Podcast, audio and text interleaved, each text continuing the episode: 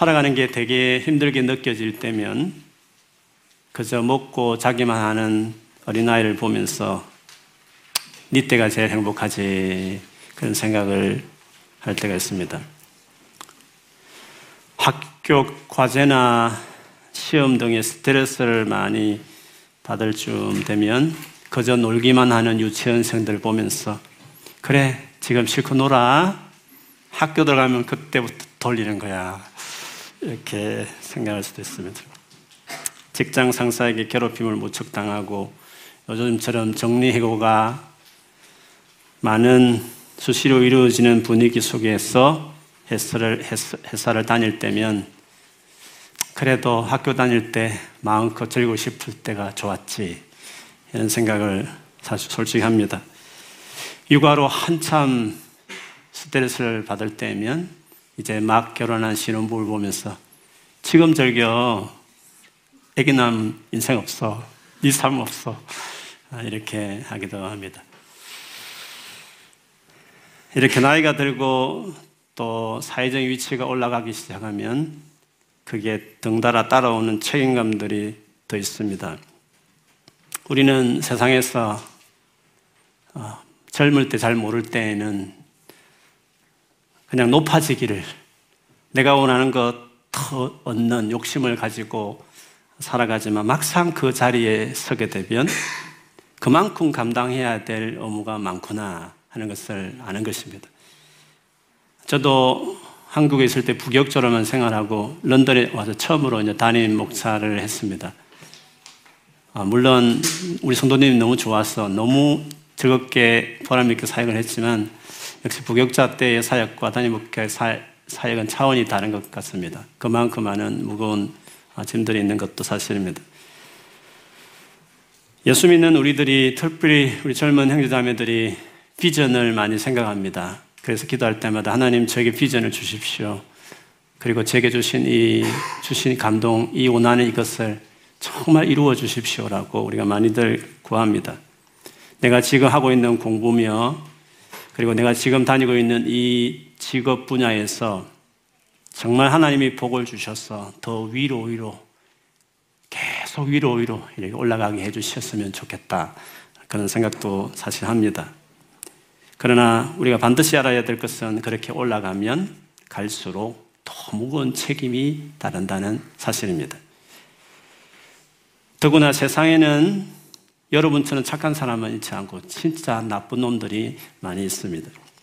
자기 이익과 욕심을 위해서 다른 사람에게 피해를 주면서까지 자기 것들을 얻으려고 하는 어, 그런 사람들이 있습니다. 그러다 보니까 위치가 올라가면 올라갈수록 그 싸움은 더 치열하고 그리고 때로는 무섭기도 하고 더 큰 고민을 해야 될 때가 많습니다.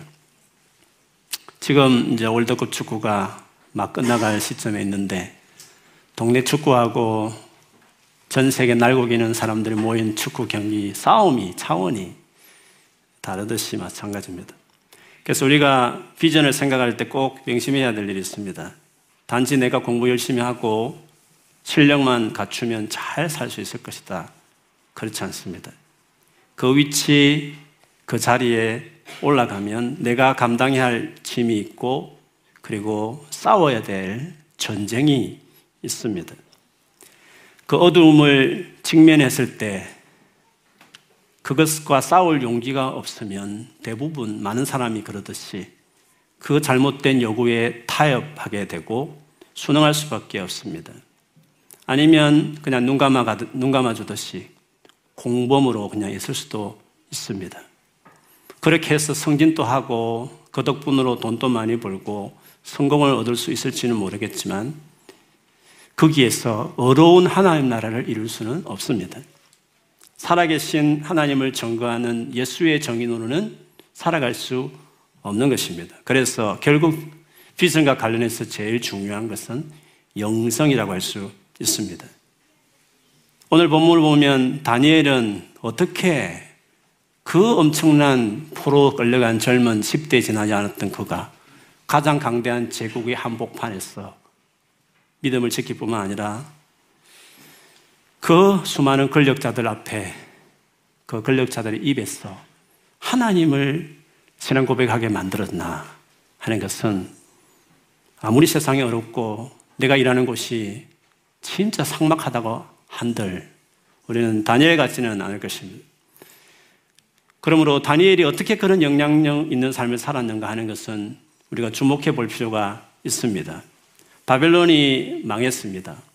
그 제국을 멸망시킨 것이 메대였고 나중에 페르시아하고 합쳐서 메대 페르시아 혹은 페르시아 이렇게 하는 제국이 이제 드디어 통치를 시작할 때쯤이었습니다.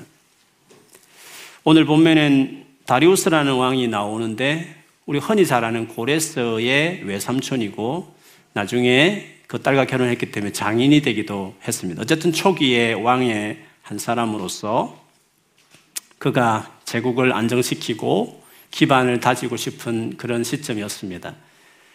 유명한 사람들을 찾는 중에 다니엘이 이전 제국의 총리였음에도 불구하고 유능한 것을 알았기 때문에 세 명의 총리의 한 명으로 다니엘을 여전히 임명했습니다. 지켜보니까 너무 탁월해서 아예 최고의 통치자로 그를 세울 생각도 하고 있고 계획 중이었습니다. 그러나 언제나 그렇듯이 나쁜 놈들이 세상에 있는 것입니다. 그래서 유대인을 특별히 싫어하는 인종 차별주의자들이 그런 경향을 가진 두 총리와 지방 모든 장관들이 짰어 이 다니엘을 흠집내고 그래서 왕의 계획을 무산시키려고 했습니다. 오늘 다니엘의 모든 조사를 이제 그들이 하기를 시작한 것이었습니다. 털어서 먼지 안 노는 사람이 있겠어? 그런 생각 가지고 샅샅이 조사를 했습니다. 그런데 놀라운 것은 흠을 전혀 찾을 수가 없었다는 것입니다. 보통 사람은 실력이 좋으면 도덕적으로 언제나 흠이 있기 마련입니다. 우리가 정권이 바뀌어도 늘 초창기 그런 거 보지 않습니까?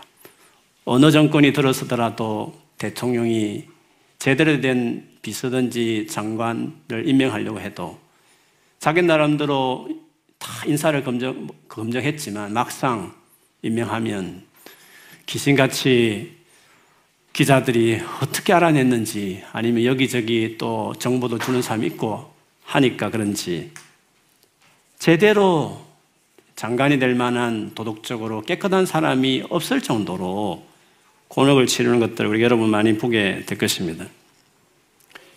만일에 그런 높은 자리에 세우려면 나름대로 어떤 그 분야에 실력 있는 사람들을 세워야 되지 않겠습니까? 실력 있다는 것은 거기 어느 정도 높은 자리에 있다는 것을 이야기합니다. 그런 자리를 거쳤다는 걸 말합니다. 그러나 세상에는 나쁜 관행이 있고 또 정상적으로 일하고 해서는 안 될 일들이 너무 많다 보니까 그 자리에 올라가기 전까지 아무리 나름대로 바르게 한다 치지만 한때는 타협해야 될 일이 있었을 것이고 한때는 세상의 법을 피해가면서 잘못을 저지를 일들이 다 있는 겁니다. 자기가 장관 될 줄 알았으면 처음부터 했겠지만 그럴 줄 몰랐기 때문에 그 자리에 올라가기까지 실력만 좋다고 착하다고 될 게 아니라 올라갈 때 여러 가지 법적으로 잘못된 일들을 해야만 되는 수많은 잘못된 손들이 있었기 때문에 또위 사람이 시키기도 하고 하니까 그래서 그 자리까지 올라갔기까지 했으니까 막상 검증을 해보면 안 걸린 데가 없는 것이 되는 겁니다. 그래서 실력이냐 도덕성이냐 늘 이 두 가지 가지고 이제 대통령 고민하는 것입니다. 우리가 늘 기대하듯이 지도자는 깨끗해야 돼. 거기다 실력도 있어야 돼. 그러나 세상에는 그런 사람이 없는 겁니다. 착하다 싶고 도덕적인 사람은 실력이 없고 실력 없으면 수많은 그 분야에 잘못된 결정을 내리니까 백성들이 고통을 당하고 그렇다 해서 진짜 도덕적 혐의 많은데 실력이 있어서 세우면 또 젊은이들에게 젊은 세대에게 본의 안 되는 지도자를 해서 또 안 되고 아무튼 세상이라는 것이 우리 생각처럼 그렇게 쉬운 게 아닌 것입니다. 그런데 다니엘은 달랐다는 것입니다. 오늘 6장 4절에 보면 다른 정승들과 지방 장관들이 다니엘이 나라 일을 잘못 처리한 것을 찾아내려 하였다. 그러나 그들은 그에게서 아무런 실책이나 허물을 발견하지 못하였다. 다니엘이 임무에 충실하여 아무런 실책이나 허물이 없었기 때문이다. 다니엘에게서 볼 수 있는 것이 우리가 세상에서 영향을 미치는 사람이 되기 위해서 가장 기본적인 게 있습니다. 그거는 실력이 있어야 하는 것입니다. 세상은 복지사회 아닙니다, 여러분. 세상은 경쟁사회인 것입니다. 그래서 어떤 일이든지 자그마한 사무실의 직원으로 가더라도 그 서류 정리를 하기 위해서 필요한 엑셀 프로그램 하나도 탁월하게 할 수 있어야 합니다. 최근에 몇 달 전 우리 교회 오신 집사님이 급하게 자기 회사 직원이 필요한데 다른 거다 필요 없습니다. 엑셀 하나만 탁월하게 하면 바로 채용할 수 있습니다라고 했습니다.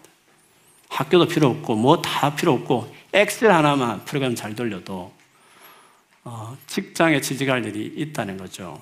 그런데 우리가 뭐 그거 하나 가지고 산 사람들 아니니까 또 그런 프로그램을 돌리는 일을 잠시 했다 치더라도 우리는 그렇게 열심히 안 하는 겁니다. 탁월한 실력을 가져야 어디 가든지 그게 일이 크든지 적든지 회사가 크든지 적든지 관계없이 거기서 일단은 쓰임받을 수 있는 자리에 들어가는 것입니다.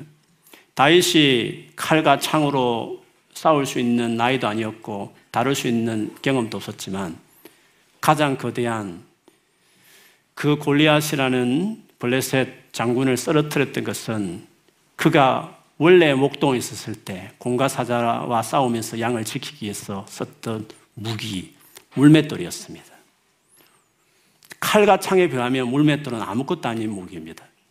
그러나 아무것도 아닌 엑셀 프로그램이라도 잘 돌리면 정확하게 이마에 맞추되 꽂힐 정도로 파워풀하고 스피드 있게 사용할 수 있으면 아무리 작은 것일지라도 아무리 학교가 좋지 않고 아무리 내가 낮은 직종에 있어도 거기에 요구하는 무언가를 열심히 하면 기회는 주어지게 되는 것입니다. 그래서 가장 베이직한 것은 실력이 있는 것이 되어야 하는 것입니다. 그러나 실력이 있어만 되는 게 아니라 정직한 사람이 되어야 하는 것입니다. 입장 곤란하고 욕을 먹고 나쁜 사람들에게 찍혀도 어려움을 당할 수 있지만 아니다 싶으면 아니라고 말할 수 있는 행동할 수 있는 용기 있는 사람이 되어야 뭔가 하나님이 영향력 있는 사람이 그 자리에 세우는 것입니다. 어떻게 해야 이 두 가지를 다 소유한 사람이 될 수 있단 말씀입니까? 실력도 도덕성도 갖추는 사람이 어떻게 될 수 있단 말씀입니까? 그것은 다니엘이 어떻게 가능했나? 다니엘의 대적자들이 결국 유일하게 허물로 잡았던 그 부분에 집중하면 우리가 알 수 있습니다. 6장 5절에 보면 그래서 그들은 서로 말하였다. 다니엘이라는 자는 그가 믿는 신의 법을 문제 삼지 않고는 고발할 근거를 찾을 수 없다. 신의 법, 다니엘이 중요하게 생각하는 신의 법, 하나님의 법, 율법에 이 사람은 충성된 사람이라는 것을 그들도 알았고 인정했습니다. 우리가 이미 다니엘서 시작할 때 1장에서 봤듯이 그 왕이 내리는 음식과 포도주를 율법에 근거해서 더럽게 하는 것이라 생각해서 거절하지 않습니까? 거절하면 그 죽을 일입니다. 무슨 말이죠? 죽더라도 내가 직장에 쫓겨나가도 내 인생의 성공이 완전히 오늘 끝난다 치더라도 하나의 말씀이 아니다 하면 아니다 할 만큼 하나의 말씀에 목숨 걸고 살았던 그것도 10대의 나이에 그런 믿음이 있었다는 것을 알 수 있습니다. 그걸 너무 잘 아는 대적자들도 그걸 알았기 때문에 다리우스 임금에게 찾아와서 이제 막 통치를 시작하는 그 왕의 입장을 생각해 보면서 왕이여 초장의 분위기 잡아야 됩니다. 왕 중심으로 제국을 제패해야 되는 것입니다. 그래서 길게 하면 불평이 될 수 있겠지만 딱 한 달 왕 외에 다른 신이나 사람들에게 강구하는 자들은 다 색출해서 며칠 굶주린 사자떼에 있는 불에다가 던지는 것을 하십시다. 왕이 듣기에 자기 중심으로 나라를 세운다니까 솔깃했습니다. 이게 얼마나 엄격하게 이루어진다는 반드시 시행될 이라는 법이라는 것을 보이기 위해서 임금님의 도장을 찍읍시다. 도장을 찍으면 임금님도 나중에 바꿀 수 없을 만큼 확실한 것으로 다 이해되는 시대였으니까 도장까지 찍자고 했습니다. 그래서 그대로 왕은 아무 생각 없이 또 자기가 생각하기에 자기를 위한 일이다 싶어서 그대로 하게 되었습니다. 그런데 문제는 딱 이 일에 걸리는 한 사람이 있는 것입니다. 여기에서 다니엘이었습니다. 6장 10절에 보면 다니엘은 왕이 검령, 그 많은 명령의 문서에 도장을 찍은 것을 알고도 자기 집으로 돌아갔어. 다락방으로 올라갔다. 그 다락방은 예루살렘 쪽으로 창문이 나 있었다. 그는 늘 하듯이 하루에 세 번씩 그의 하나님께 무릎을 꿇고 기도하며 감사를 드렸다. 사실 다니엘이 조금만 양보하면 전혀 문제될 것이 없는 것이었습니다. 한 달만. 지금 뭐 고3인데 뭐. 대학 가서 교회 가면 되지 뭐.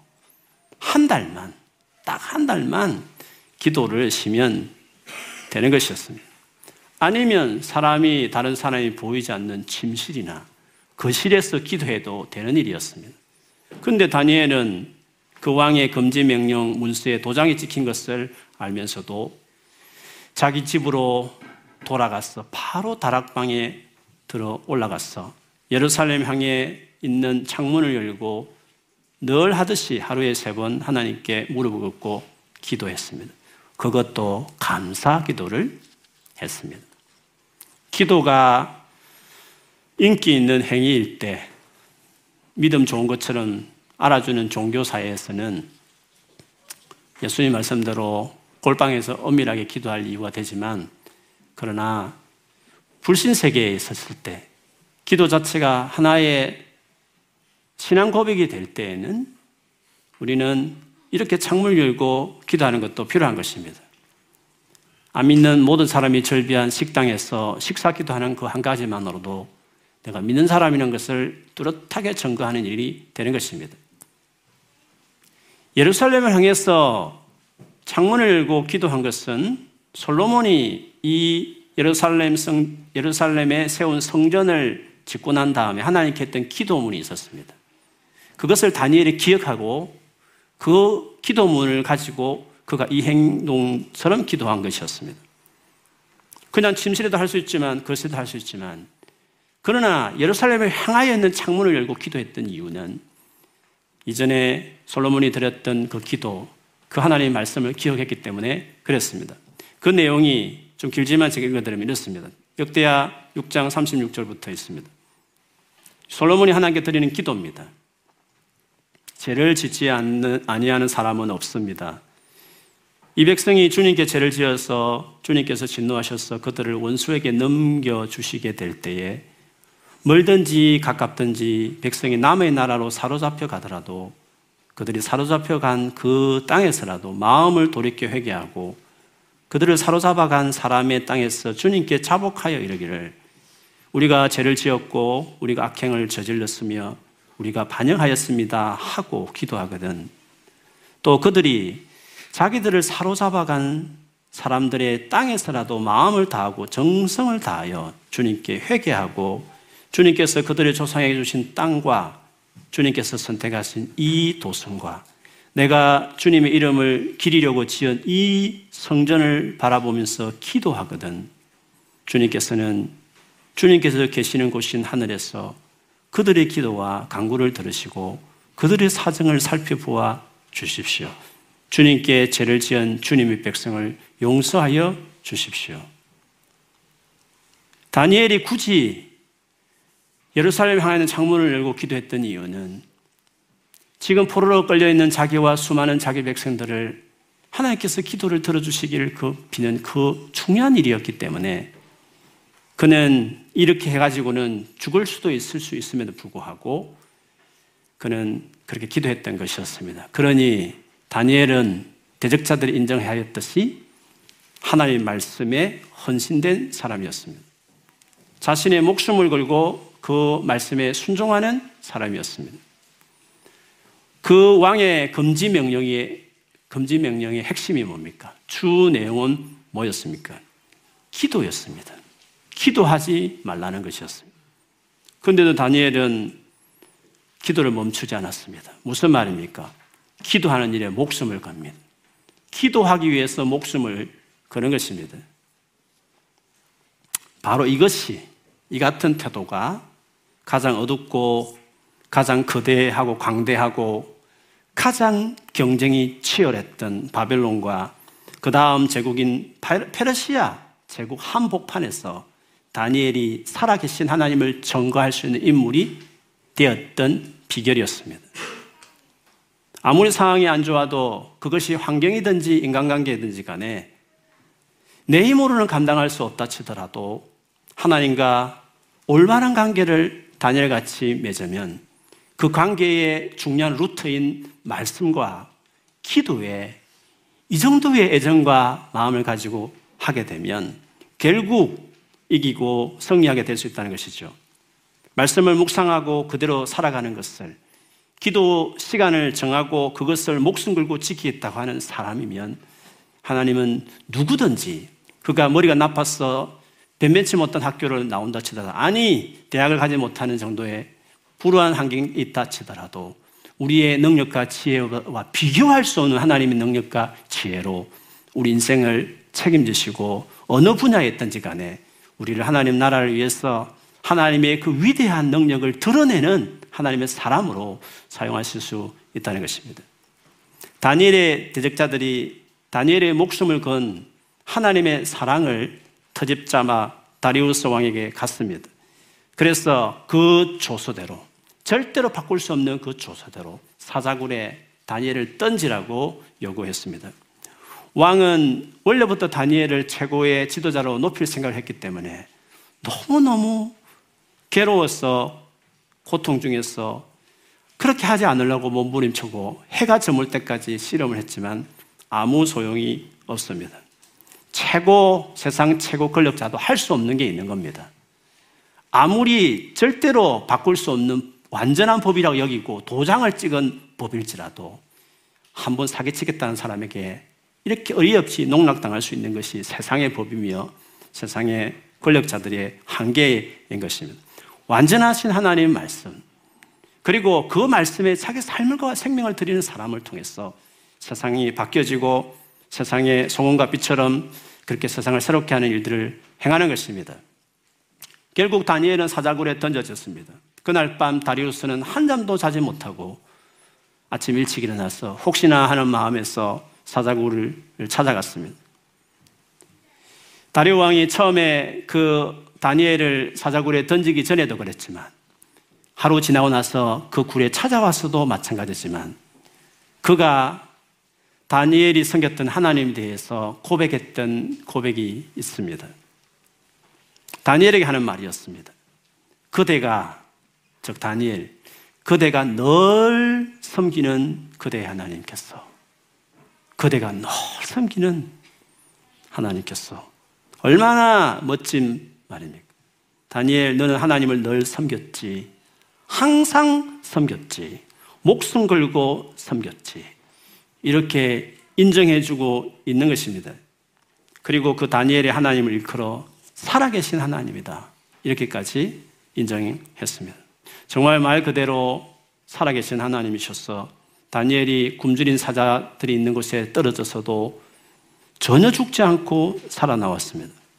다니엘의 말에 의하면 하나님께서 천사를 보내서 사자들의 입을 막아서 자기를 먹지 못하게 만들었다는 것입니다. 예수님 재림하시고 이 죄로 가득 찬 세상이 다 끝나고 원래 하나님 만든 계획했던 아름다운 세상이 바뀌기 시작할 때 그 중에 한 가지 현상 중에 하나가 어린 아이들이 사자와 뛰논다고 그랬습니다. 뱀의 굴에 손을 넣어도 뱀이 물지 않는 세상이 온다고 말했습니다. 가장 끔찍한 사자굴에 떨어졌지만 그 떨어지는 적시로 하나님께서 그 사자굴을 종말의 이말 종말에 경험할 그 하나님 나라가 임하는 하나님 나라 권능이 임하는 장소로 순간적으로 바꿔버린 것입니다. 사자들도 굶주린 사자들도 전혀 손을 못 대질 못하도록 그 본능대로 움직이는 사자들의 그 본능까지도 컨트롤할 만큼 하나님께서 그렇게 역사해 주셨습니다. 다리오 왕은 너무 기뻐서 당장 다니엘을 거기서 끌어올리고 대신 그를 죽이려고 했던 정성들과 지방 장관들, 가족들까지 다 모조리 그 사자굴에 던졌습니다. 그들의 몸이 땅에 채 떨어지기도 전에 굶주렸던 사자들이 공중으로 점프해서 공중에서 이미 다 해칠 정도로 빼도 남기지 않도록 와작와작 씹었어. 다 그들을 어, 먹어 치워버리는 일들이 있었습니다. 그 이후에 다리오 왕이 또 다른 조서를 온 백성들에게 내리죠. 그 내용의 주 내용은 다니엘의 하나님을 두려워하고 공경해야 된다는 것이었습니다. 그러면서 마지막 부분에 마치 하나님을 잘 믿는 사람 같은 신앙 고백을 하죠. 6장 26절에 살아계신 하나님이 영원히 다스리신다. 그 나라는 멸망하지 않으며 그의 권세는 무궁하다. 하나님과의 관계라는 것은 다른 모든 것들을 다 잘되게 하는 놀란 원천입니다. 다니엘이 당시의 정치인으로서 기본적인 소양은 종교사회였으니까 정치인으로서 탁월하기 위해서 꼭 필요했던 지혜와 그리고 꿈 해몽을 할 수 있는 그 실력은 하나님이 그에게 주셨더랬습니다. 그러니까 세상의 탁월함도 하나님께서 우리에게 은사로 얻을 수 있는 것입니다. 유행을 바라는 것이 아니라 대충 살면서 주님 주식을 밑에서 입을 벌려서 떨어지는 사과 기다리시 하라는 것이 아니라 하나님께서 우리 분야에 공식도 가르쳐 줄 수 있는 것이고 아이템과 아이디어도 줄 수 있는 것이고 하나님이 여러분 분야에 그 영역에 꼭 필요한 실력들을 열심히 하는 여러분에게 하나님이 얼마든지 도와주실 수 있는 하나님은 신앙적 영역만 도와주시고 내가 일하는 나의 전공 분야나 일터에서는 도움을 못 주시는 분이 아니라 하나님은 어디든지 그 분야에 여러분의 필요한 실력들도 같이 갖출 수 있는 그런 분이신 것입니다. 그래서 하나님 관계를 헌신하기 시작할 때 여러분 분야에서도 하나님께서 도와주시고 은사를 주실 수 있는 것입니다. 그래서 여러분 평생 사고치고 엄마 쏙쏙이고 그렇게 불량 청소년으로 살다가도 주님 한번 뜨겁게 만나는 우리 아이들 하루아침에 변해가지고 갑자기 책상 앞에서 공부하고 캐첩, 캐첩, 캐첩해서 종교 뭐 어떻게 해가지고 대학 갔다는 감정도 우리가 많이 듣습니다. 저도 10대를 가진, 10대 아이를 가진 부모지만 늘 기대하는 게 있습니다. 한 방이면 된다. 한 방이면. 주님 하면 딱 만나면 끝난다. 뭐, 그렇게 공부 안 하겠다는 아이를 붙들고, 음? 별별 다 해도 24시간 감시한다 치더라도 사이만 나빠지고 또 어떻게 할 수도 없고, 뭐, 아이들만 다르니까 어떻게 안 되고. 그렇지만 한 방, 하나님께서 순회 가서 한 번 주님 만나주시면 진짜 열심히 내가 해야 될 공부해야 되겠다 싶고 또 다 자기가 알아서 컨트롤 하려고 하다가 안 되다가 하지만 어쨌든 죄도 안 질려 하고 한 방에 그 주님과의 만남이 그 하나님과의 관계가 우리가 그렇게 원하는 우리 분야에서 일이든지 아니면 내가 이 세상에서 이 악한 유혹이 많은 세상에서 그래 살아갈 수 있는 힘을 주는 것입니다. 우리 요셉이 그 보디발의 아내의 그 성적인 유혹을 받았을 때 했던 말 아니었습니까? 내가 어떻게 주님의 목전, 주님 눈앞에서 이 큰 죄를 지을 수 있단 말씀입니까? 하면서 그 유혹을 뿌리지 않습니까? 요셉에게 있어서는 하나님은 목전에 있던 것이었습니다. 자기 눈앞에 있듯이 생생한 존재셨습니다. 하나님 관계가 그 정도로 분명했기 때문에 아무도 없는 그 엄밀한 방에서 그리고 보디발의 그 아내의 그 유혹 앞에서도 뿌리칠 수 있었던 그 힘은 바로 하나님과의 그 살아있는 관계에서 나왔던 것이었습니다. 그래서 영성은 지성도 끌어들이고 도덕성도 끌어들이게 되는 것입니다. 그러니 이 젊은 날에 더 나이가 들기 전에 우리가 투자해야 될 것이 있다면 영성입니다. 공부도 열심히 해야 되고 열심히 일하는 것도 당연하지만 그것을 더 잘하기 위해서라도 아니 그것을 자기 노력으로 잘한다 치더라도 그래서 높아지고 높아진다 치더라도 직면하게 될 수많은 더 큰 유혹과 큰 윗사람들의 그 강압들 그 잘못된 요구들을 맞서서 굴복하지 않고 극복해 내기 위해서라도 하나님과의 관계를 견고하게 세우는 것이 필요한 것입니다. 그분을 목숨 걸고 사랑하는 그렇게까지 온전하게 관계를 맺는 삶으 로 자기를 세워가야 하는 것입니다. 아무리 그렇지만 음식도 그렇지만 무슨 일이든지 말이야 하루아침에 되는 일이 어디 있습니까? 하나님 관계도 투자가 필요하고 젊은 20대를 30대를 아이고 나이가 50대 됐다 치면 그때부터라도 주님과 관계를 헌신해야 남은 시간이 30년이든지 20년이든지 간에 그 남은 때를 정말 영향력 있는 그런 사람으로 살 수 있는 것입니다. 자신을 하나님께 드린다는 것은 정말 대단한 것이고 가장 우리가 내릴 수 있는 최고의 결정입니다. 그러나 하나님께 자기 삶을 드린다는 것이 만만치 않은 것입니다. 어떤 사람은 그게 어렵게 여기지는 분들이 계실 것입니다. 그러나 여러분, 삶이란 게 뭡니까? 90년을 산다는 것은 뭡니까? 1년, 2년, 3년 해서 보태서 90년 되는 것입니다. 삶이란 것은 시간에, 시간, 시간이 합쳐서 삶이 되는 것입니다. 결국 시간을 드리는 것이 하나님께 자기 삶을 드리는 것입니다. 내가 하나님을 알기 위해서 그분이 누구신지를 알기 위해서 멍 때리고 무조건 덮어놓고 믿어가 아니라 그런 맹신이고 미신이지 하나님은 계시하는 분이고 인격적인 분이시기 때문에 우리가 어떤 사람을 제대로 신뢰하고 사업을 하나 할라 해도 그 사람이 누군지 잘 따져야 되듯이 평생에 같이 살아갈 배우자를 선택해도 꼼꼼하게 데이트하면서 1년, 2년 살피면서 결정하듯이 하물며 영원한 자기 운명을 거는 이 믿음을 갖는 일에 어떻게 대충 할 수 있단 말씀입니까?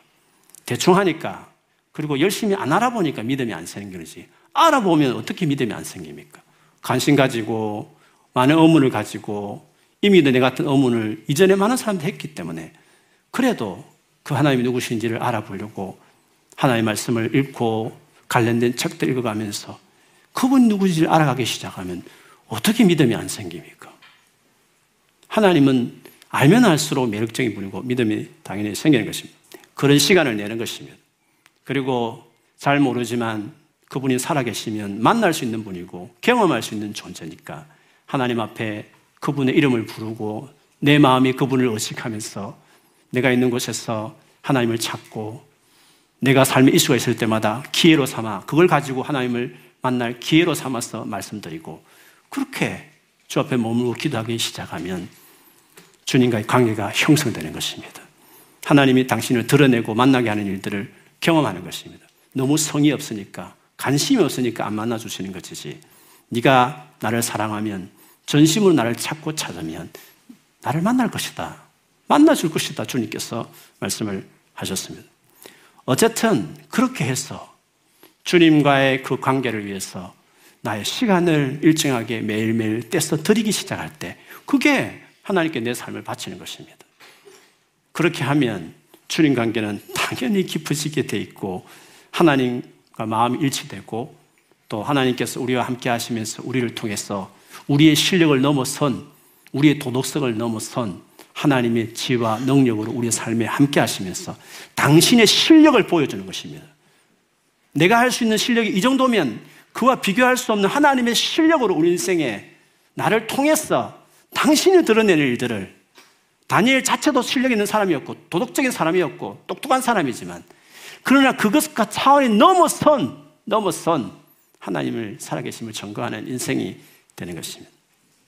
그래서 그 유명한 다윗 다윗을 처음 만났을 때 주님이 고백이 사도행전 13장 22절에 이렇게 되어 있습니다. 중간에 보면 정언하기를 내가 이세의 아들 다윗을 차단했으니 차단했으니 그는 내 마음에 드는 사람이다. 내가 그가 내 뜻을 다 행할 것이다고 이야기했습니다. 내 마음에 든다고 그랬습니다. 그리고 내 뜻을 다 행할 것이라고 말했습니다. 주님이 행해야 되는 겁니다. 주님이 뜻을. 주님이 마음 먹어야 내 삶에 기적이 일어나는 것입니다. 그런데 어떻게 마음에 드는 사람이었을 때 다윗이 어떤 사람인지 여러분 잘 알겠습니다. 그 불우한 가정에 있었지만 그 목동에 있으면서 밤을 새면서 수금을 타면서 찬양하고 예배했던 거. 이스라엘 전역에 수금을 제일 잘 탔던 소년. 과외시키면서 수금을 연습시키지 않았을 때 어떻게 잘했을까요? 그만큼 예배했던 것이었습니다. 그만큼 밤을 새면서 예배하면서 수금을 쳤으니까 이스라엘 전역에서 귀신 들린 사울 왕을 고칠 수 있는 사람으로 다윗이 뽑힐 정도가 되지 않았겠습니까?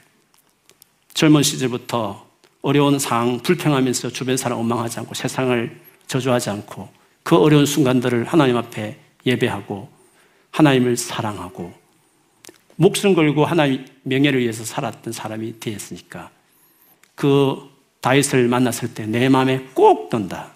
내 뜻을 다, 내 뜻을 다 행할 것이다. 저를 통해서. 다, 내 뜻을 저를 통해 다 행할 것이다. 이렇게 말씀하셨던 것이었습니다. 어떤 관계든지 처음부터 목숨을 걸 정도의 사랑 관계로 들어가는 거 아닙니다.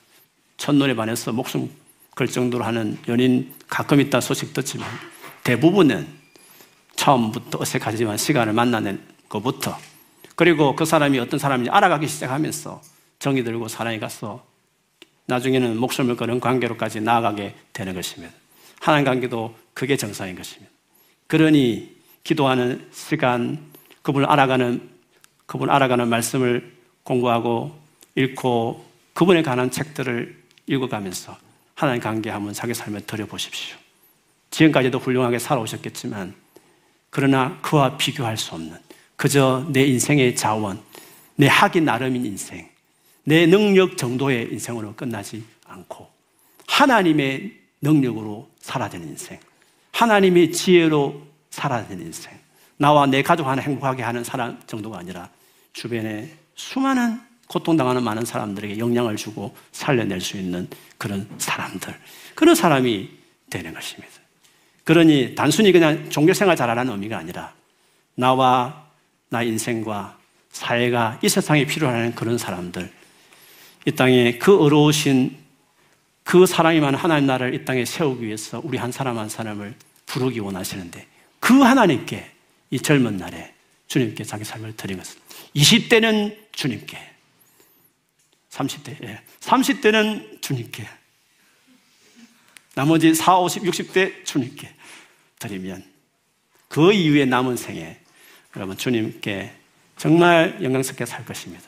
여러분 나이가 30이면 딱 두 번 고태면 90이면 인생 끝나는 겁니다. 인생 길지 않습니다. 금방 끝납니다.